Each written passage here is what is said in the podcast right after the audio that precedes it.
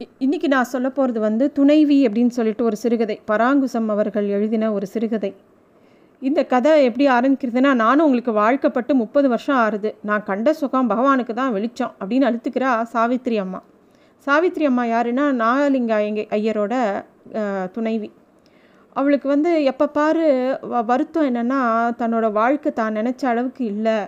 தான் ரொம்ப கஷ்டப்படுறோம் அப்படிங்கிறது அவளுக்கு எப்பயுமே அந்த மாதிரி தான் இருக்குது நிஜமாவே அவள் கஷ்டம்தான் படுறா.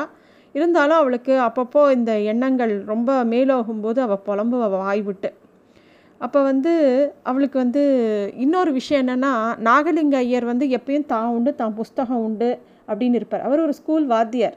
அவருக்கு வந்து எப்பயுமே தன்னோட மாணவர்கள் தன்னோட வேலை அந்த மாதிரி ஒரு மனுஷர். இவளுக்கு என்ன தோணுன்னா உங்களுக்கு என்ன? எப்போ பாரு உங்கள் புஸ்தகம் இருந்தால் போதும். நீங்கள் எப்பயும் ஆனந்தமாக இருக்கீங்க. உங்களுக்கு வேறு எதை பற்றி கவலை எதை பற்றியும் கவலை இல்லை அப்படிங்கிற மாதிரி எல்லா பொன் பெண்களுக்கும் இருக்கக்கூடிய ஒரு புலம்பல் தான் சாவித்திரி அம்மாளுக்கும். நாகலிங்க ஐயர் எதுக்கும் எதிர்த்து பேச மாட்டார். அவருக்கு தன்னோட மனைவி சொல்கிறதெல்லாம் நிஜம் அப்படிங்கிறது தெரியும். இருந்தாலும் அவர் வந்து அவளை எதிர்த்தோ அவள் நீ சொல்கிறது தப்புன்னோ எதுவும் பேச மாட்டார். அது வந்து ஒரு எதிர்த்து பேசிட்டா கூட ஒரு மனைவிக்கு கொஞ்சம் மனசு சமாதானம் ஆகும்.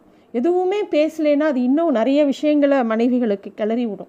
அது மாதிரி அவளுக்கு இன்னும் கோபம் வருது. நான் உங்களுக்கு ஒரு மனுஷியாவே தோணலையா? ஏதோ பைத்தியம் வளர்றேங்கிற மாதிரி உங்களுக்கு தோன்றதா? அப்படிலாம் கேட்குறா. அப்படியும் கோச்சின்ட்டு அவள் சமையல் அறைக்கு போடுறா. அவள் வந்து இப்போ தன்னோட பழைய காலத்தை நினச்சி பார்க்குறா. அவள் ரொம்ப வசதியான ஒரு வக்கீல் ராமசாமி ஐயரோட பொண்ணு. அவள் அப்பா வந்து சாதாரண வக்கீல் கிடையாது. அந்த நாள்லேயே பிஏ பிஎல் படித்து பாஸ் பண்ண பெரிய வக்கீல் சொந்தமாக கும்போணத்தில் அவரே ப்ராக்டிஸ் பண்ணியிருந்தார். கோச்சு வண்டி வச்சுட்டு கச்சேரிக்கெலாம் போவார் எங்கள் அப்பா அப்படின்பா சாவித்திரி அம்மா.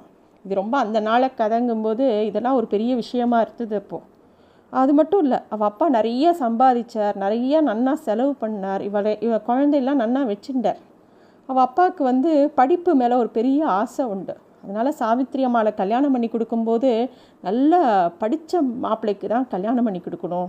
குறைஞ்ச பிஏ படித்த மாப்பிள்ளைக்கு தான் கல்யாணம் பண்ணி கொடுக்கணும் அப்படிங்கிறதுல ரொம்ப தீவிரமாக இருந்தார் ராமசாமி ஐயர். நிறைய வரன்கள் பெரிய பெரிய குடும்பத்திலேருந்துலாம் சாவித்திரி அம்மாளுக்கு வந்தது. பெரிய மிராசுதார்கள் முப்பது வேலி நாற்பது வேலி அப்படிலாம் வச்சுருக்கக்கூடிய மிராசுதார்கள் வீட்டிலேருந்துலாம் பொண்ணு கேட்டா. இருந்தாலும் அவர் ஒத்துக்கவே இல்லை. எனக்கு வரப்போகிற மாப்பிள்ளை வந்து பிஏ படிச்சிருக்கணும் அப்படிங்கிறதுல ரொம்ப தெளிவாக இருந்தார். கடைசியில் பிஏ பாஸ் பண்ண பையனுக்கு தான் கல்யாணம் பண்ணி கொடுத்தார் சாவித்திரியை. இந்த நாகலிங்க ஐயர் வந்து பிஏ படிச்சிருந்தார். அவள் அப்பாவும் நல்ல ஒரு வக்கீல் நல்ல மனுஷர். அவளும் கொஞ்சம் வசதியானவங்க. அவங்களுக்கு கல்யாணம் பண்ணி கொடுக்குற.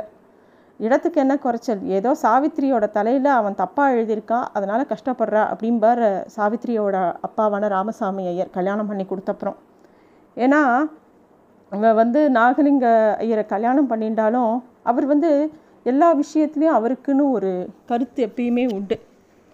படித்து முடித்த உடனே அடுத்த வருஷமே நாகலிங்க இயர் பிஏ முடித்த உடனே சாவித்திரியை கல்யாணம் பண்ணிக்கிறார். அவர் வந்து பெரிய அரசாங்க உத்தியோகம் அது மாதிரிலாம் கிடைச்சா கூட அதுக்கெல்லாம் போகாமல் தனக்குன்னு சில கொள்கைகள் இருக்குது அப்படிங்கிறதுல ரொம்ப ஆழ்ந்த நம்பிக்கை இருக்கக்கூடிய ஒரு லட்சியவாதி அவர். அதனால் அவர் வந்து அந்த தபால் இலக்கால இலாக்கால அவருக்கு வேலை கிடைக்கிறது அதுக்கு போகலை. தான் வந்து ஒரு ஸ்கூல் டீச்சராக ஒரு உபாத்தியாயராக தான் இருக்கணும்னு ஆசைப்படுறார். அதனால அவர் வந்து அதே அதில் ஒன்றும் பெரிய வருமானம் கிடையாது. இருந்தாலும் அதுதான் தன்னோட தான் பண்ணணும் அப்படின்னு அவர் ஆசைப்பட்டு அதையே ஒரு வேலையாக எடுத்துக்கிறார். அவரோட பையன் கூட அடிக்கடி சொல்லுவான் அப்பா நீ மட்டும் அந்த தபால் இலாக்காவில் வேலைக்கு சேர்ந்தால் இந்நேரம் எவ்வளோ பெரிய பதவியில் இருந்திருப்ப. நான் கூட வெளி நான் வெளியூரில் போய் ஐசிஎஸ்லாம் படிச்சிருப்பேன். நானும் பெரிய ஆளாக இருப்பேன். நீயும் பெரிய ஆளாக இருப்ப. அப்படின்னு அவள் அடிக்கடி சொல்லுவாள் கண்டிப்பாக நாகலிங்க ஐயருக்கு தெரியும். கண்டிப்பாக அவன் ஐசிஎஸ்லாம் படிக்கவும் மாட்டான். அவன் சும்மா தன்னை சொல்கிறான் ஏன்னா அவரோட மகனுக்கு அவர் மேலே ரொம்ப அலாதி பிரியமும் மரியாதையும் பெருமையும் ரொம்ப ஜாஸ்தி. ஆனால் சும்மா வம்புக்கு இழுக்கிறதுக்காக அடிக்கடி இப்படி சொல்லுவான். அவருக்கு வந்து ஒரு அறுபது ரூபா தான் சம்பளம். ஆனால் கிராமத்துலேருந்து அரிசி வந்துடும் அவங்க அப்பா அவள் அப்பாவும் வக்கீல் தொழிலை விடலை பண்ணிட்டு இருந்தார். அதனால் சாப்பாட்டுக்கெல்லாம் எந்த குறவும் கிடையாது. ஆனால் சாவித்ரி அம்மாள் நினச்ச அளவுக்கு அவளோட வாழ்க்கை ரொம்ப சந்தோஷமாக அமையலை. அதை இவருக்கு வந்து அவள் அம்மா வழி சொத்து மாமன் வழி சொத்தும் வரும் அப்படிங்கிற மாதிரி ஒரு விஷயம் இருந்ததுனால அவள் அப்பா இது நல்ல இடம்னு சொல்லி தான் கல்யாணம் பண்ணி கொடுத்தேன் ஆனால் காலப்போக்கில் அவங்க வீட்டில் பெரிய ஒரு கஷ்டமும் வந்தது. இவர் இவருக்கு வந்து இவருக்கும் சாவித்ரி அம்மாளுக்கும் ரெண்டு குழந்தைகள் பிறந்தது. ஒன்று கோபு இன்னொன்று லக்ஷ்மி. ரொம்ப சந்தோஷமாக இருந்த வாழ்க்கையில் ஒரு நாளைக்கு வா வீட்டுக்கு ஒரு கேஸ் வந்தது. கிராமத்து கேஸ் அதாவது இவரோட மாமாவோட சொத்து சொத்தில் சில பிரச்சனைகள் வந்தது. அவள் மாமா வாங்கின கடன் வந்து ஒரு ரெண்டாயிரம் ரூபாய் அது மட்டும் இல்லாமல் நிறையா சொத்தை வந்து அவர் வந்து அடமானம் வச்சுருந்தார். அந்த அதனால் ஜப்தி பண்ண போகிறோன்னு கோர்ட்லேருந்து வந்த உடனே நாகலிங்க ஐயர் அதுக்காக வாதாட ஆரம்பித்து பதினெட்டு வருஷம் கிட்டத்தட்ட அந்த கேஸ் நடக்கிறது. நிறைய இடத்துக்கு போய் நிறையா செலவு பண்ணுறாங்க ஹைகோர்ட் போகிறாங்க அங்கே போகிறாங்க இங்கே போகிறாங்க எல்லா இடத்துக்கும் போய் அதுலேயே இந்த பதினெட்டு வருஷம் ஓடுறது. அதனால வீட்டில் வந்து ஒரு சந்தோஷமாகவும் இல்லை. வர பணம் அதில் செலவாகுது. அப்படியே போயிட்டே இருக்குது ஒரு வழியாக பதினெட்டு வருஷம் கழித்து இவா பக்கம் ஜெயமாக முடியறது அந்த கேஸு அப்படின்னா கூட அந்த கேஸ் ஜெயித்தாலும் அதில் மிஞ்சினது என்னென்னா ஐயாயிரரூபா கடனும். ஒரு இவரோட நூறுரூபா உபாத்தியாயர் வேலையும் தான். மேலே கொசுருக்கு ஒரு ஆறு குழந்தைகள் பிறந்துருது அதுக்குள்ளே இவாளுக்கு இந்த பதினெட்டு வருஷங்களும் சாவித்ரி அம்மாளுக்கும் நாகலிங்க ஐயரும் பட்ட கஷ்டம் வெளியில் சொல்ல முடியாது. ஸ்டா இத்தனைக்கும் சாவித்ரி அம்மா ரெட்டை சீரோடு வந்தவ. ஒட்டியானத்துலேருந்து ஆரம்பித்து காசுமாலேருந்து அவள் அப்பா வந்து அவ்வளோ நகை போட்டு அனுப்பிச்சிருந்தா.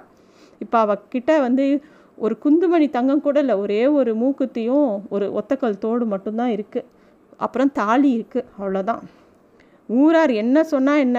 வீட்டில் அவள் என்ன நினச்சிப்பா? சரி இதெல்லாம் நம்ம கஷ்டப்படுறோம் இருக்கட்டும். வீட்டில் வந்து சாவித்ரி உன்னால தான் இதெல்லாம் சா என்னால் இதெல்லாம் சமாளிக்க முடிஞ்சுது. அப்படின்னு ஒரு நல்ல வார்த்தை ஒரு புருஷன் சொல்லலாம்ல. இல்லை ஒரு ஸ்புன் சிரிப்பாக சிரிக்கலாம்ல. அவர் எதுவுமே பண்ண மாட்டார். அப்போ வந்து இவளுக்கு இன்னும் கோபமும் ஆத்திரமாக வரும். உங்களுக்கு வாழ்க்கப்பட்டு நான் எவ்வளோ கஷ்டப்படுறேங்கிற வார்த்தை தான் வரும். ஏன் அவர் ஆறுதலாக நீ எனக்காக எவ்வளோ பண்ணியிருக்க? எவ்வளோ தூரம் எனக்கு சப்போர்ட் பண்ணி நின்று இருக்க இந்த கஷ்ட காலத்தில்? அப்படின்னு ஒரு வார்த்தை அவர் வந்து அனுசரணையாக சொல்ல மாட்டார். இன்னும் உண்மையாக சொல்லணும். இத்தனை வருஷங்களும் சாவித்ரி அம்மா தன் கணரு கணவருக்கு ஒரு நெஜ தூண் மாதிரி இருந்திருக்கா. எவ்வளோ கஷ்டம்னாலும் அவரை விட்டு போகணும் அப்படின்னு இருந்ததில்லை. அவர் அவர் வந்து என்ன கொண்டு வராரோ அதை வச்சு முழு மனசோட அன்போட அந்த குடும்பத்தை நடத்தின்னு வந்தாள் ராம் நாகலிங்க ஐயர் வந்து அப்படியே அந்த புஸ்தகத்தை வாச்சுட்டே இருக்கார். ரெண்டு வாரத்துக்கு ரெண்டு பக்கம் கூட ப படிச்சிருக்க மாட்டார். அதுக்குள்ளே சாவித்ரி அம்மா சமைக்க சமையல் ரூம்லேருந்து வேகமாக வரார். நான் போய் நாராயணன் பார்த்துட்டு வரேன் அப்படிங்கிறார். அவரும் சரி போயிட்டு வாயேன் அப்படிங்கிறார். நாராயணன் யாருன்னா சாவித்ரி அம்மாளோட தம்பி. அவனோட தான் இவளோட தாயாரும் இருக்கா. சாவித்ரி அம்மாள் எப்பயுமே அங்கே போகிறதே கிடையாது. ஏதாவது கல்யாண கார்த்தினா போவா போன உடனே வந்துடுவா ஏன்னா நம்ம ரொம்ப வசதி இல்லாமல் இருக்கோம். ரொம்ப போய் அங்கெல்லாம் இருக்கக்கூடாதுங்கிற மாதிரி அவளுக்கு தோணும். இப்போ வந்து அவளுக்கு போதும் நம்ம எவ்வளோ கஷ்டப்பட்டு இங்கே இருக்கோம். இவர் என்ன ஒரு வார்த்தை கூட வாய் திறந்து அனுசரணையாக பேச மாட்டேங்கிறார். எதுக்கு இருக்கணும்? நம்ம என்ன ரெண்டு வேடா சோறு சாப்பிட்றோம். அதை போய் போனால் ஒரு தம்பி போட மாட்டானா என்ன? அப்படின்னு அவளுக்கு தோன்றுறது. உடனே டிக்கெட் எடுத்துன்னு போகணுன்னு கிளம்பிடுறான். திருவாரூர் போகணும். திருவாரூர் போக தஞ்சாவூரில் ரெண்டு ரயில் மாறணும். வந்தது ஒரு மெயில் சரி போக போகிறது சாதாரண வண்டி தானே அப்படின்னு நிற்கிறா போனால் தஞ்சாவூருக்கு டிக்கெட் வாங்கியிருக் வாங்கியிருக்கா சாவித்ரி அம்மா. அங்கே போனால் டிக்கெட்டு இல்லை தீந்து போச்சுன்னு சொல்கிறான் ரயிலில் டிக்கெட் இல்லைங்கிறது ரொம்ப ஆச்சரியமாக இருக்குது சாவித்ரி அம்மாளுக்கு. டிக்கெட் வாங்கணும்னு போகிற இடத்துல டிக்கெட் இருக்குது கண்டிப்பாக கிடச்சிடும் தஞ்சாவூருக்குன்னு நினைக்கிறேன் ஆனால் அங்கே ஒன்றுமே கிடைக்கலன்னு ஒன்று என்ன பண்ணுறதுன்னு தெரியாமல் அப்படியே ஒரு மூட்டையை கையில் வச்சுன்னு அப்படியே உட்காண்ட்ருக்கா அப்போ வந்து திடீர்னு என்ன மாமி இங்கே என்ன பண்ணுறேன் அப்படின்னு ஒரு குரல் கேட்குறது யாரோட குரல்? அப்படின்னு ஏதோ ஞாபகமாக இருக்குது ஆனால் யாருன்னு தெரியல. என்ன ஞாபகம் இல்லையா மாமி? நான் தியாகு. நீங்கள் எனக்கு எத்தனை தோசை வாத்து போட்டிருக்கேன் அதுக்குள்ளே மறந்துட்டேளா? அப்படின்னு அந்த பையன் கேட்குறான். அட தா தியாகு வா வாப்பா வா. உட்கார் அப்படிங்கிறார். தியாகு வந்து அந்த அம்மாளோட மூட்டையை ஒரு பக்கமாக தள்ளிட்டும் சாவித்திரி அம்மாளுக்கு எதிரியே உட்காந்து என் மனசுக்கு ரொம்ப கஷ்டமாக இருக்குது மாமி. எத்தனை வருஷமாக மாமாட்ட படிச்சிருக்கேன்.